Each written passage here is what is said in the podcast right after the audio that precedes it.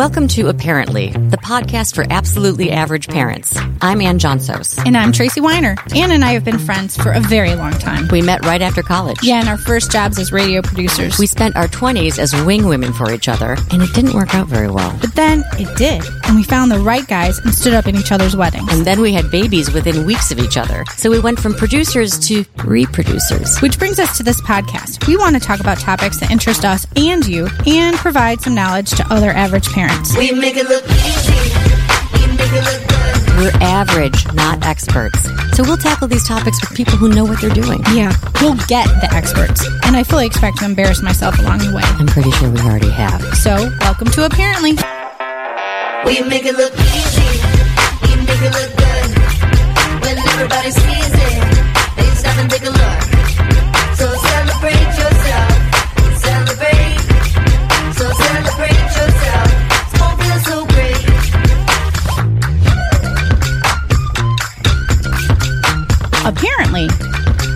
Parents need to be hit on the head more than a million times before a message sinks in. Okay, I can't wait to hear where this is going. We've all heard buzzwords like resiliency, failure, you know, the gift of failure, growth mindset, all those things. We've talked about them many times in the past.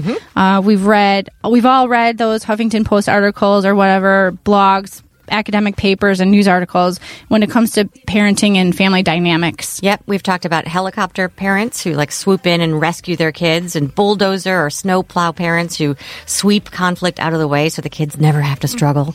Um, we've told the story about that HR person who took a call from a parent asking why her daughter didn't get the job. Yeah. So I'm with you. Like, how how did we get here? Why are we not learning?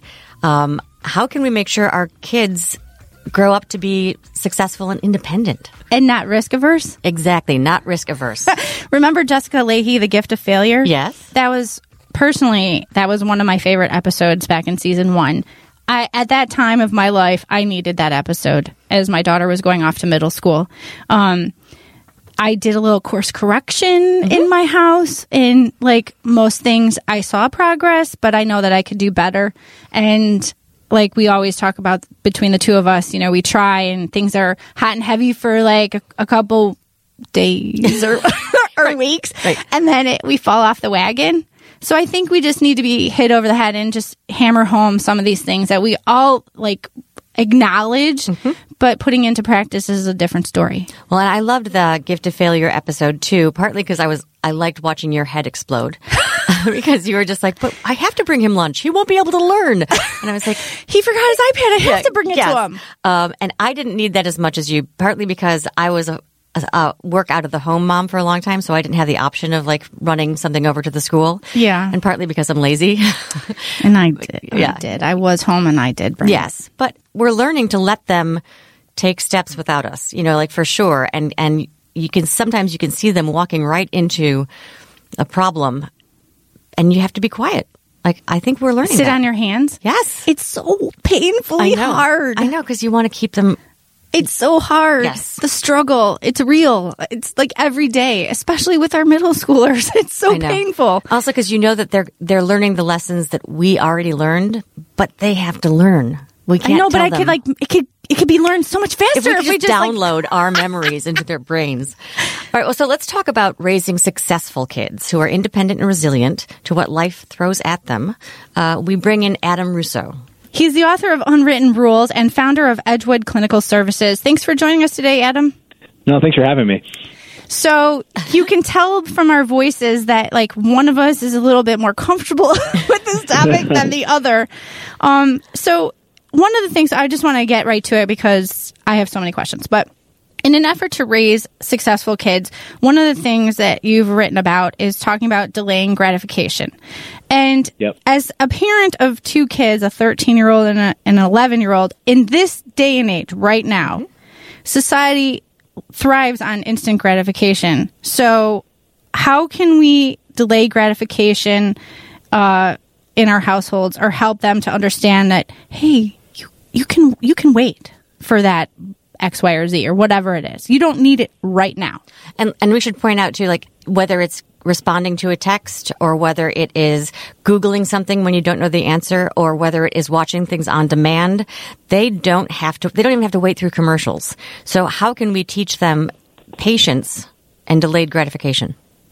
Yeah, so you bring up some some good points. So the first thing is like, you know, when you you know the what you're talking about is how our culture's evolved over the past 15, 20 years. Um, because you know when you think about when we were growing up, when we were growing up in the age of no internet, no cell phones, um, the the culture, uh, the day to day life um, had delayed gratification embedded in it. Sure. Um, you know, like if you order if you know if you ordered something to your house 15 years ago, it would take like four to six weeks. Yes. Delayed gratification. Right now, we get mad if it doesn't show up in like two days. Right. Or same day. yeah, exactly. Same day. I mean, so but that but our culture has made that shift, right? And then as parents, we sit there and we say, like you asked the question, well, how do we how do we teach our kids delayed gratification? Well, you know what? And if we're going to do it as parents, we have to be purposeful about it, which is going to mean we're going to to actually have to be difficult people to our kids. We're going to have to purposefully make their lives a little bit harder so that they can learn how to be patient. Because we can't lean on culture to do it for us, whereas we used to be able to do that.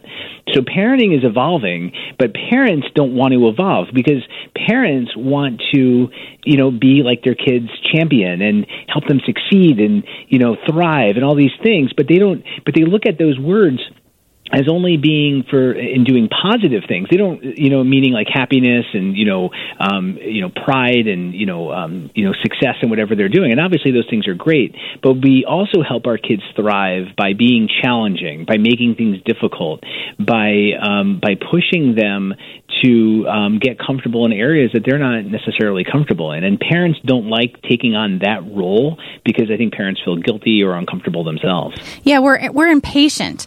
Like I've talked about this with Anne a million times. Like on the news, you you see a story about this like three year old prodigy who can just sit down at the piano and just start playing, and you're like, oh my god, he's magical. You don't really ever see stories about the kid that like literally practice piano every day forever and ever. So so it it it's hard because that's not what our culture really relishes or champions or or Celebrates. celebrates. Yep. And so Yeah. that that also in a daily experience in your family, like if you're not like hitting a grand slam the first time you're at bat, then Well, and then I find I have kids who, if they aren't great at it right away, they quit or want to. And my, I have the example of Sophie when she was in fourth grade. She took clarinet and she did, she didn't make first chair. And I said, well, maybe you could practice. and, and she was like, I pref- How dare you? Well, she was like, I prefer to be naturally good at things. how do Yeah, you and- combat and- that, Adam? Well, that's the well, that's the other thing, you know. But that's where it goes to as parents. I think it's understanding that you know we, like you're saying, like we value talent. Like it's always these people who are just inherently they, they just show up with greatness. Um, but even talent can be outworked, and so as parents, it's understanding that even if our kids are talented, they can still get outworked. So, so whether the talent is there or not, what's going to help them, what's going to help kids be able to persevere going forward, is understanding the value of, of being relentless in what they do. And but but if we're continuing as parents to reward the instant gratification thing or make things easy and get problems out of their way, make sure they never feel anxious or stressed, there there's nothing to work for because it's all getting handed to them. What's the incentive to work if all you ever feel is great all the time? So, um, so part of hard work is being challenged. It's about going through negative things and negative emotions. Um, and so, I mean, I was reading. I, I'm reading a, a great book now called Moonshots about uh, great, you know, how, how great ideas come to be. And and the point that the author is making is that these these societally changing um, inventions or um, discoveries have a minimum of three deaths before they appear. So these ideas basically die three separate times or more before they come to life, and these people stick with it through the deaths of these ideas. So these what we think and we look and we say, "Oh my gosh, here's a perfect look at this YouTube star. They're 12 years old and they're doing all this stuff or whatever." Um, that's not real. What's real is is the perseverance getting through all the failures, but but no one talks about that. But we, yeah, every parent I talk to, because I've spoken to thousands of them now, all of them know that's true. Because when parent when I talk to parents, every parent looks around and says, "Yeah, like life kind of sucks sometimes, and we have to work through it." And they say they look at themselves that way, they look at their friends that way, but then they look at their kids and they say, I actually want to make your life different than that. But the reality is that's not life. life is what we've already lived, and it's going to come for them too. So we've got to best prepare them. It's so hard. Yeah. Well, you suggest limiting social media, and um, you know, I'm wondering how that builds the happy, successful kid. Is it because kids don't, you know, you talk, you talk about the YouTube, right? You know, the influencers. Um, is it because kids don't understand that what they see on social media isn't the truth? You know, that it's Well- cultivated or curated? Yeah, I mean, well, I mean, it's it's ideal. It's idealized images. I, I mean, the, you know, I mean, first of all, like every study out there, and you could, and you know, says to some extent. I mean, whether it's a third, a half, or whatever the case is, that that people of the people who who are active, who are heavy on social media usage, um, have a higher, you know, the likelihoods of depression increase dramatically. So, um, and that's true for adults also. Um, so, it's it, heavy social social media use is um, it, what it does is it shows everybody typically in their best light at that moment of time. And so when people get heavy into social media, what they what, what starts to seep in is this idea that all look all these people's lives going so well, um, and they look at and then they introspectively look at their own and say mine isn't that good. And what what's hard for kids is that they cannot filter out that um, that these are just snapshots in time for people, and so their so their their depression and uh, you know uh, the FOMO, so to speak, fear of missing out, kick, kicks in too because they look at what other people are doing that they're not doing, or how happy people are, and then they start questioning themselves, and that puts them into a spiral, and, and it really attacks their self confidence. So, d- should they have any access to social media, or do you have specific? No, yeah, I, I think I think that they should, and I think um, you know, especially more, I think high school age than anything else. But um, but at this, because you know, on the flip side, there's a reality, right? The reality is technology is a part of our culture. Period. Um, that's not going away.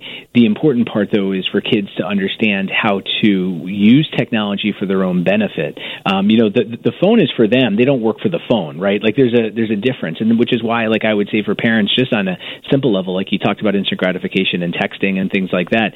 To me, a number one starting point is that kids with a phone should not have uh, any kind of notifications on. Um, for um, for texting or for like social like any kind of social things or whatever the case is because because they get trained like Pavlov. You know, this thing goes off, they have to run to it, and and when and when notifications are off or it's on a do not disturb mode for a vast majority of things, they're able to control you know have control over their own usage, and that's the first thing that kids need to learn. Otherwise, they just get pulled into the vortex of of apps and YouTube and whatever else, and they never get out. So so they have to be able to to use the phone for their own benefit, not the other way around. That that's a good point, and maybe I go turn off her Yeah, notifications. the, the push notifications exactly because they ding. I'm a Yeah. sucker for it too. Yeah, I'm too. I'm guilty over here Yeah. because I have them, and I automatically go, you know, Yeah. oh, I better go check. So, you know, Yeah. nothing's that urgent, Right. right? Yeah, exactly, and and and, and that's what I'm saying. It's it's little things, and it's why it's why I wrote my book because you know parents like like to think that there's going to be some kind of watershed moment that their kids are just going to get it. You know um, that you know their kids are going to understand what perseverance is, and they're going to understand you know how to how to work through a problem or be challenged. Um, and the reality is like there is no there's no moment in time, but it but I wrote my book because what I want to highlight it's that it's how parents respond to the little things every day with the same messaging and the same strategy over and over and over again that will then give kids uh, the, the the tools to be able to succeed once they graduate high school. Because to me, as a parent, what, what parents are getting caught in today um, is, is a choice, and and parents have a hard time with this choice. They're parenting to on one of two tracks. They're parenting either to raise kids to look as good as they can on paper when they graduate high school, or they're raising kids to be adaptive and independent adults post graduation of high school. And the reality is, you have to pick one side. But parents are terrified of their kids not looking as good on paper. Therefore, they're not giving the kids the opportunity to learn the skills to be successful post high school. Exactly. You mentioned um, independence and like trying to encourage independence. And one of the things that I was reading uh, from your book was um, the example of like if your kid wants a video game or um, playing basketball and wants to be like the star on the basketball team, and how you handle those situations can encourage independence. Like if I, I'll be, I'll be honest my son's come and said, "Hey, I want this Wii game or I want this," and I'm just like, "Okay, let's let's go buy it." When there's actually a learning opportunity to be like, "Okay, not only can I delay his gratification, but he can like figure out for himself how to raise the money or earn the money to go ahead and buy it for himself and and be independent." Is that basically the essence? Yeah, I mean, yeah, exactly. I mean, you know, we we have just because we have means to do things doesn't mean that we should. You know, um, and I think that I think it's it was easier, you know, however many years ago when it was maybe a little bit economically more difficult for people to buy things. So the answer was just always no. Um, but now that um, I mean, economically speaking, you know, there's there's more and more people that um, that are doing well financially, and so what happens is they they find themselves wanting to continue to give their kids maybe things that they never had the opportunity to have, or whatever the case is. But um, but we have that. But that's the example of on a, on a small scale. If, if the importance is delaying gratification, how do we use that theme every time, right? Um, you know, you know, a kid might want um, you know to go for ice cream. Okay, well, can you empty the dishwasher and clean the kitchen before we go, right? Like it's these little things that build in. Like you've got to work hard for things. The, the, the good things don't just naturally appear because you asked for them, and that's and that's just one example of strategy and communication. When when you gave the basketball example, I, I'll be honest with you. Um, uh, you know, your example was when a kid goes out and shoots hoops and, and wants to be like the star basketball player, and then after a couple minutes, they're like, "I suck," and they come inside and whatever. And you mentioned, and this is something I'm probably not that great at, but to empathize with them and say, I see that you're upset about the struggle, but how do you know, how can, what do you think you should do? Do you think you should go back out there? And yeah, but it might, you might not make a couple baskets now, but I bet if you keep doing it a couple more times, I bet you're going to sink some more three pointers or whatever, like that type of th- situation. So not just like saying, oh, stop, don't get upset about, like, cause I have done that. Yeah, don't get upset. Yeah. Don't be upset and I- about yeah. that. Yeah, because I mean, because well, we because we do get upset. I mean, the reality is like we do get frustrated when things don't go the way we want them to, right? So the so the emotion that kids have is is a valid one, right? We we you know it gets frustrating, you know, and you want to quit sometimes, and that's true for adults. But but what we want to do is get them comfortable with the process of it. We want them to get comfortable with the process. If they tried something, it's failing, it's not going well. Here's all the things that you're feeling. But just because you feel all these things, th- those feelings and emotions doesn't create a finality. It's it's just how you feel about this one thing. And just because you feel these things, you are capable of working through the emotion to continue to work and eventually get to where you want to go. Um, but and so and I and, and so while I use that example for for basketball, there was a there was a study that was done that talked about um, whether or not you know if people have a major professional catastrophe happen in their life, adults, meaning meaning that if they get fired, they get laid off, things like that. That if that's a uh, a career-ending um, thing for them. Like they won't they won't be able to move up any further in their careers in, in other organizations. And what research said is that it's just not true that people who have a major professional catastrophe are capable of continuing to move up in or in other organizations, but the perception of the catastrophe is what derails people. That if people view those catastrophes as simply a failure, that they're seven times less likely to continue to move on than people who view those catastrophes as just a learning opportunity, just something that you know a bump in the road that A hiccup. Overcome. Yeah, exactly. And that's and so that's why like that basketball example is one. It's just an everyday example that a lot of kids kind of go through, and there's tons of those little things. And that's why as parents we have to encourage them through the emotional, overwhelming piece of the process because we know that when they're an adult, they're going to have that same type of hardship in an adult situation, and we want them to be um, emotionally and mentally strong enough to be able to move through it, not get swallowed up by it. So you talk about teaching resiliency. Is that is that an example then? You know, like walking them through their emotions, telling, validating their emotions, and then telling them that go go back out there because you will eventually get to the other side of it. Absolutely, and you know, and, and people, you know, think that, um, you know, I think the hard part with kids too is that they believe that emotions are real. I mean, emotions are not. I mean, they feel real, but they're not accurate. They're not accurate by any stretch. Um, you know, I mean, most people are scared when they do something new, um, but the fact that, but uh, but the, after somebody does that new thing, how many people would say that their anxieties of the negative outcome were ultimately justified? I would say it's a lot. It's it's a small number because we get anxious about everything. But I mean, if you, could you imagine how many people wouldn't do things just out of fear? Um, you know, we'd still be living in the Stone Ages. You know what I mean? Some like someone had to get in the first airplane, right? I mean, it's like like so. There's always fear, but it doesn't mean just because we're scared. It means that that, doesn't mean things are never going to work. And that's how we have to help our kids think. Just because you're feeling things, and it might even be overwhelming, you can't let that emotion guide you. But we're so driven by empathy in our culture that um, it's really hard to separate that out for kids.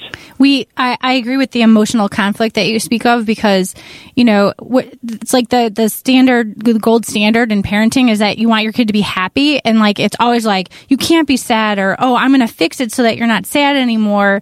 And frankly, as adults, we all there's days that really suck and and you're sad or you're disappointed and whatever. So we're by taking those um, situations away from our kids, we're not like setting them up for success later because we're not letting them deal at an early age that you know what sometimes life just really does suck.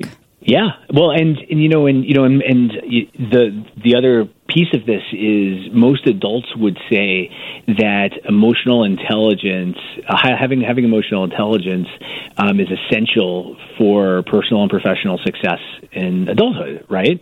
And the thing of it is, as parents, though, we look at our kids and we say, well, we want you to experientially feel happiness and excitement, but we want you to theoretically understand guilt, shame, embarrassment, disappointment, anxiety. We don't really want you to feel those things, but we want you to kind of understand that they exist. Yeah, like, And you- then you, when should your read about those things, right? You Yeah, should read exactly. about those. And- Look at Yeah, that over and- there, but don't actually feel that way. Just look at it. exactly. We don't, we don't, we don't want you to feel it. You know, so but then they get old. Then then then they get older, and then we wonder why why young people can't cope with negative feelings because we're not teaching it. We're spending too much time making sure they don't feel it. But yet we'll also say emotional intelligence is really important. Well, we got to pick one as parents. If we value emotional intelligence, well, we got to teach them the, all the emotions.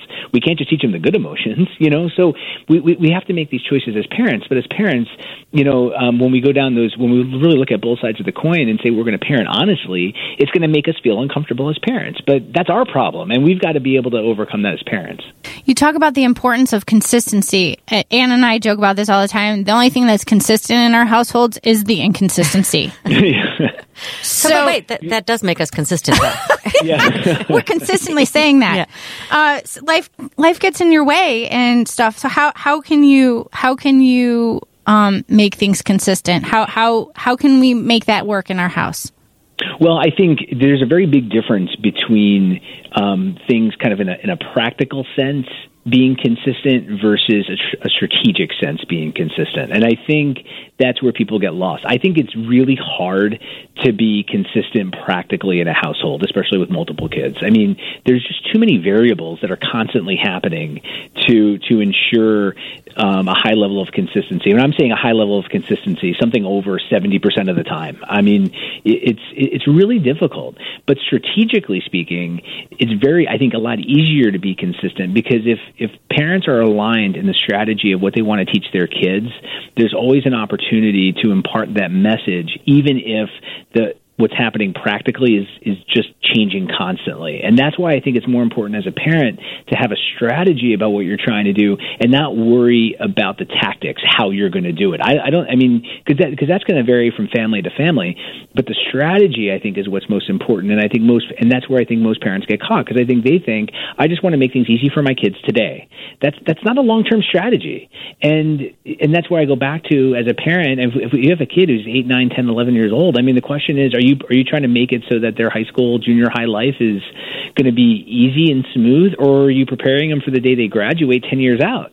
And those are completely different strategies but but you got to pick one because if you're preparing for them just to be you know do well or be happy that day then um, you're certainly not preparing them for later. And so then if that's the case you got to be prepared for the fallout of that. Yeah, it's a marathon, not a sprint. exactly. But what you know, when you talk about strategy, do you have like um, suggested examples of things to do? You know, so whether it is um, you can't go to the slumber party, or you, yeah, I, like I'm just trying to think of like how I could implement a long term strategy to help my kids have more emotional so, range. So, so, so here, here's the thing, right? So, so the the the slumber party, like you just said, the slumber party example. I wouldn't. I, I think I I wouldn't use that as a parent, only because I think that there's a lot of things that depend. I mean, if you have a kid who maybe is struggling socially, and they, you know, and this is a good opportunity for them, you're, you're going to want them to go, right? So, um, so I think you've got to look at it from kid to kid. What I would say on a long term strategy, like an example I would use, is um, you know a lot of um, a lot of uh, schools, especially starting in elementary school, kids are getting like Chromebooks and whatever in the schools um, to use, and so what what inevitably seems to happen, and, and I talked to a lot of parents about this, and you know, it, it, what what inevitably happens is it's bedtime, right? Kids are you know kids are elementary age, they're getting ready for bed, they might even be in bed, and what happened? They have to charge their Chromebook. Where's the Chromebook? Downstairs. Where's That the happened last night. there you go. Where's the charger? In their room. The question is, who goes to get the Chromebook? The kid. That's the well, they should, right? Yeah. But how many parents to make the things easier, go smoother, and quicker. a fight or a conflict? Yep, just go down and Go get to it. bed. Yeah. Exactly. That's what I'm talking about as far as strategy goes. How, you know, it's these little things every day that impart ownership and accountability. And and you can certainly hold kids accountable uh, like on a big event kind of a thing, but that's not a long-term strategy. It's one event that that you're going to use as as kind of a point to make a point. I'm talking about the little things every day. Um, you know, if if kids are if kids are you know why you know most houses have a have a kitchen right, and then there's a family room right off of it, and you know usually a parent is in the kitchen, kind of doing whatever they they're doing, and a kid is oftentimes watching TV or whatever they're doing in the family room. And how many times does a kid say, regardless of how old they are, "Hey"? I'm thirsty. Can you get me something to drink? Oh my god, happens in my house all the time. And it, and if a parent is by the sink, maybe the cup's right there, like, oh yeah, you know, here you go, right? But again, the question is, at what age do you, at what point do you say, you know, I'm doing this, you can go get it yourself? I, I I just want to take some credit here because I'm like, the water comes out of a faucet in the fridge and the cups are next to the fridge. Get a cup. I know, Yeah. but that first time when when I pushed back, like when they were little, I would do Yeah. it. But then as I got older, I was like, uh, "You have two legs. Get yeah. up." Yeah. Yeah. And they looked at me like, like, Like- with this horror, like, "What? You don't love me? You're not bringing me water?" I was like, "For real? Yeah. go get up off your butt and go get your own water." But that's an example, Adam, of like teaching them to do things for themselves, right? Well, that, and that's what I'm saying, and it's a it's a small example. But if you think about the number of times over the course of a day, there's opportunities for that.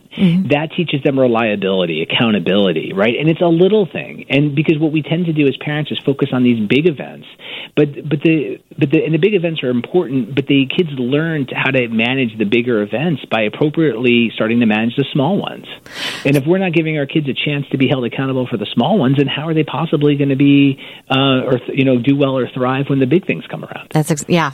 All right. So I like the way uh, you talk about uh, how kids can handle their worries. Um, whether it's a, a test or an activity, uh, you say to break it down into best case and the worst case and the most likely scenarios. So, um, what does that do for the kid when they have to, to think think it through that way? Well, because what you know what it does, you know, we we tend to our worries tend to just just kind of go out of control. I mean, adult it's for adults too. I mean, we can we can foresee a thousand different things happening that are all terrible, right? When we think about things that we worry about, mm-hmm. what we're trying to do when, when I say that to kids, it's really about teaching them how to reality test. Because the the thing of it is, they probably yeah maybe they should be worried about something, but there's a but there's a reality and a and a and a range of of worry that's most likely, and mm-hmm. and that's what we're trying to get them to do, right? If if they don't do well on a test, they might be terrified they're not going to like get into Harvard, right? Because of this one test. I mean, the reality is that's that's just it's, Not likely. destined to go there. It's that, that this one test isn't the case, right? You know, so let's let's really go to and have they ever really failed a test? Well, no, I've never really failed a test. Okay, so then let's not even worry about failing a test, right? Like let's just try to break it down. The reality is, um, you, you know, you know, in typically where it falls is that like about a test, the odds are, especially if a kid has never really failed and they tend to do, you know, fairly well, what they're going to get a C or a D. Okay, that's that's really the worst, the real worst case scenario. Then you know, and then it goes to okay, so if that's the case, then what would I do? And then they can kind of think from there. But but if they're making it a catastrophic future problem, that's just it's overblown. And now they're going to really tie, you know, get themselves all tied up about something that that isn't even relevant. So That- what we want to try to do is, if you're going to worry, fine, but worry about the right things. Right. That happens in my house when the kids are like, Mom, everybody, like, everybody's got blah, blah, blah. And I'm like, okay, so who's everybody? And then they're like, Yeah. Uh, Jimmy and Johnny. I'm like, is that everybody? And then you break, and then I totally bust them on it because I'm because they're prone to hyperbole. Like, like, everything is so epically large, mm-hmm. and really, it's like, okay, is it really everybody, or is it two people that you really like that are your friends and you want to do something with them? Right. that happens all the time. Yep. Yep, exactly, and that's and that's all we're trying to do is just because again, it's it's it's training them to think about their worry and to put it and to think about it in terms that are going to help them going forward. It's not don't worry about it because we do worry, but if we're going to worry, let's let's worry about it accurately, not in some exaggerated form where ninety eight percent of our worries aren't even possibly coming true. Let's worry about the two percent that can. Yeah. So I've also noticed that anxiety or fear of failure can paralyze my kids. Like, you know, if, if they think they have to be perfect, they'd rather not try than try and fail. Yeah. So, um, someone said at one point, like, if you're not failing, you're not learning. Um, Is that, like, let's say I have a kid, like, I have one now who doesn't think she's good at soccer and she, she's fine at soccer, you know, for an 11 year old. And so she's like, I, I don't want to play anymore. What do you counsel in terms of the kid who doesn't want to do something just because she thinks she's not going to be good? Well, it, it, it goes to this is where again it goes to the strategy of it, right? I mean, we, we are such an outcomes based culture at this point. Um, you can say with, with instant gratification, um, you know, we look at college admission as a validation of our parenting and our kids' opportunity for success into the future.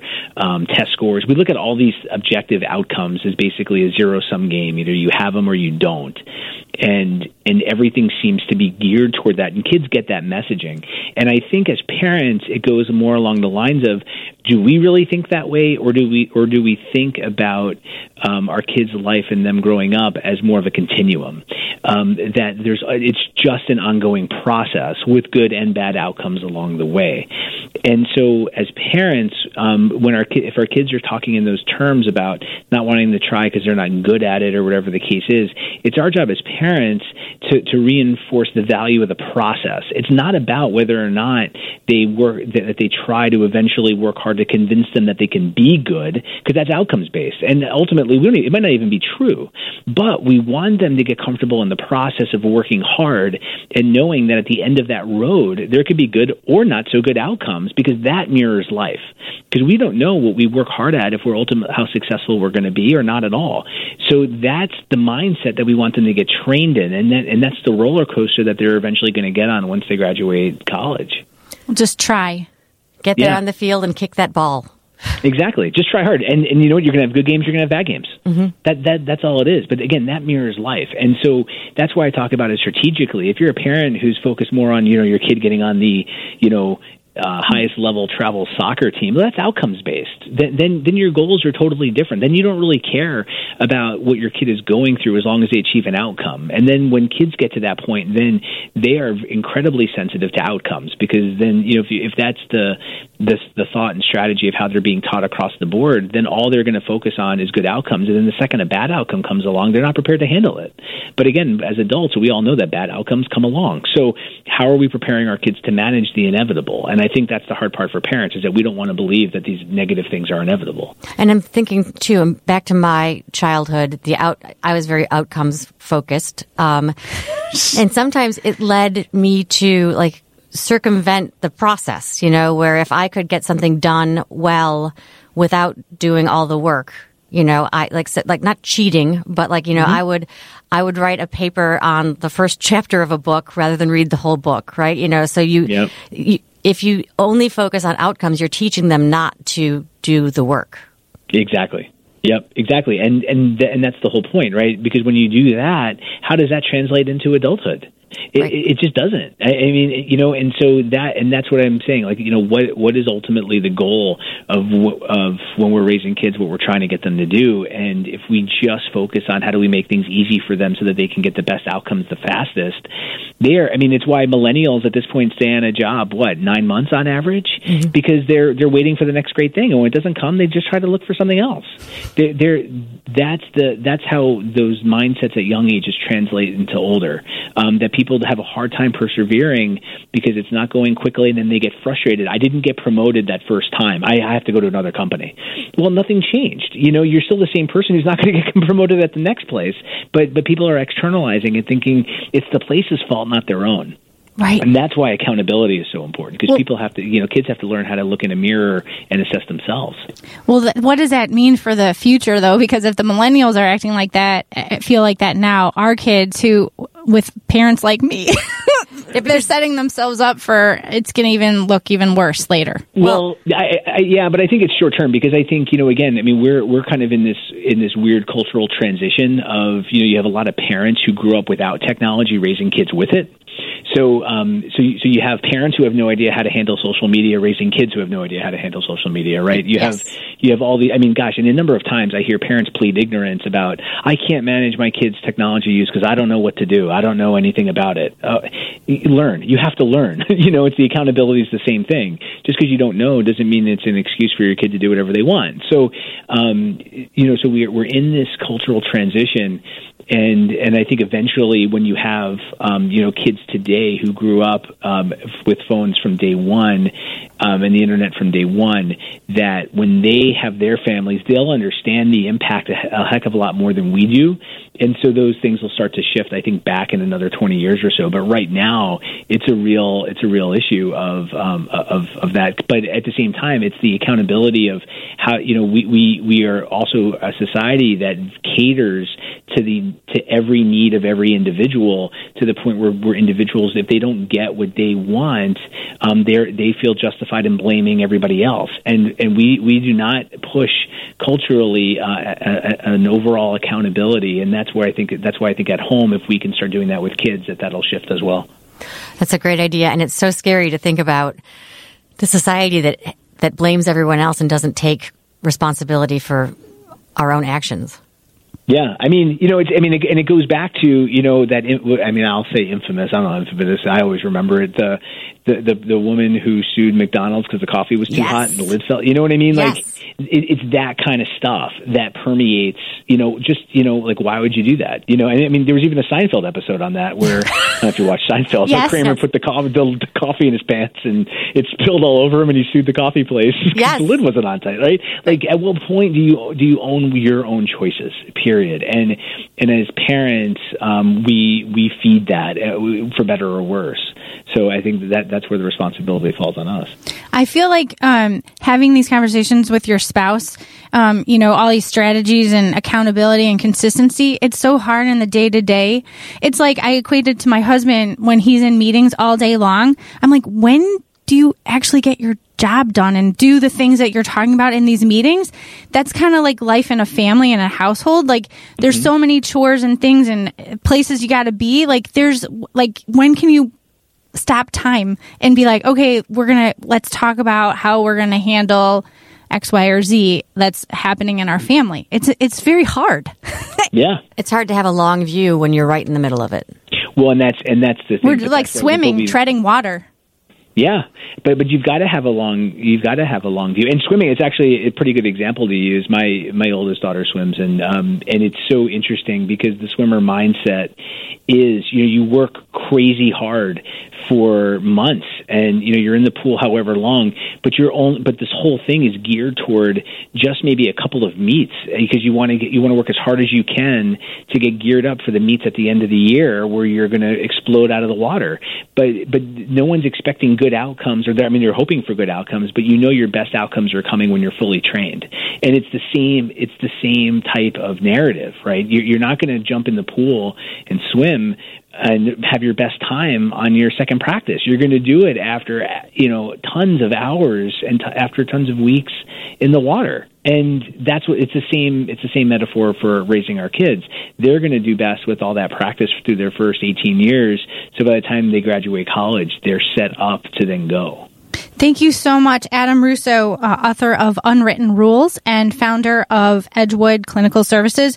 This was all really great information. As I said at the beginning, like we all have to, as parents, have to be hit over the head like a gazillion times for it to sink in, um, and how to navigate our households and raise these strong, independent, resilient kids that we want to have at the end of the journey here before we push them out the door. Right. so thank you so much for being with us today.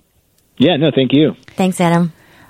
So apparently, we need to back up and let our kids feel the pain, Yep. the frustration, the negativity, be sad, be frustrated to drive them to be stronger and more successful people as adults. And we have to let them be mad at us, which is the hardest part. That's gonna suck. I can't stand that. So That's going to be rough. it's it's hard to sit on your hands and let them struggle. It's hard to um, to not want to save them, um, but we've got to support them and guide them on their journey. Uh, otherwise, they're going to go away and not be ready, and then they're going to live in our basements. which ho- is okay with me. Not if I am accountable and consistent. Exactly. So- a side note. Last week, Hannah said to, to me, "When when we go to college, are you and Daddy going to move and get out of the house?" And I was like, oh, "I don't know, maybe." And she said, "I don't know. I don't think you should." And I said, "Why not?" She said, "I'm not sure if med school is going to work out." I'm like, "You're 11." bless her. Yeah. Well, we'd love to prove how resilient we are. And Yes. Oh my god. Uh, see, see how I tie that yeah, in? yeah, a- I'm trying really hard. Yeah. yeah. Please go and rate I on iTunes. Rate apparently uh, wherever you get it. Please leave a review for us. Share our podcast with your friends. If there's a particular episode that you really liked, share that. Text it to your friends. Say, hey, check out this episode of um about whatever the topic is with with your friends. Sure, and we and we, we just want your feedback. Uh, and if you have suggestions for topics, check out our Facebook page. Share our posts. We we put some funny stuff up there. It's not all serious. Uh, give us a call at 331-704-0046. Or you can email us at apparentlypodcast at gmail.com. This is a WGN Plus podcast. I'm Tracy Weiner. And I'm Anne Johnsos. Thanks for listening to Apparently. We make it look easy and take a look good. When everybody sees it, they stop and take a look.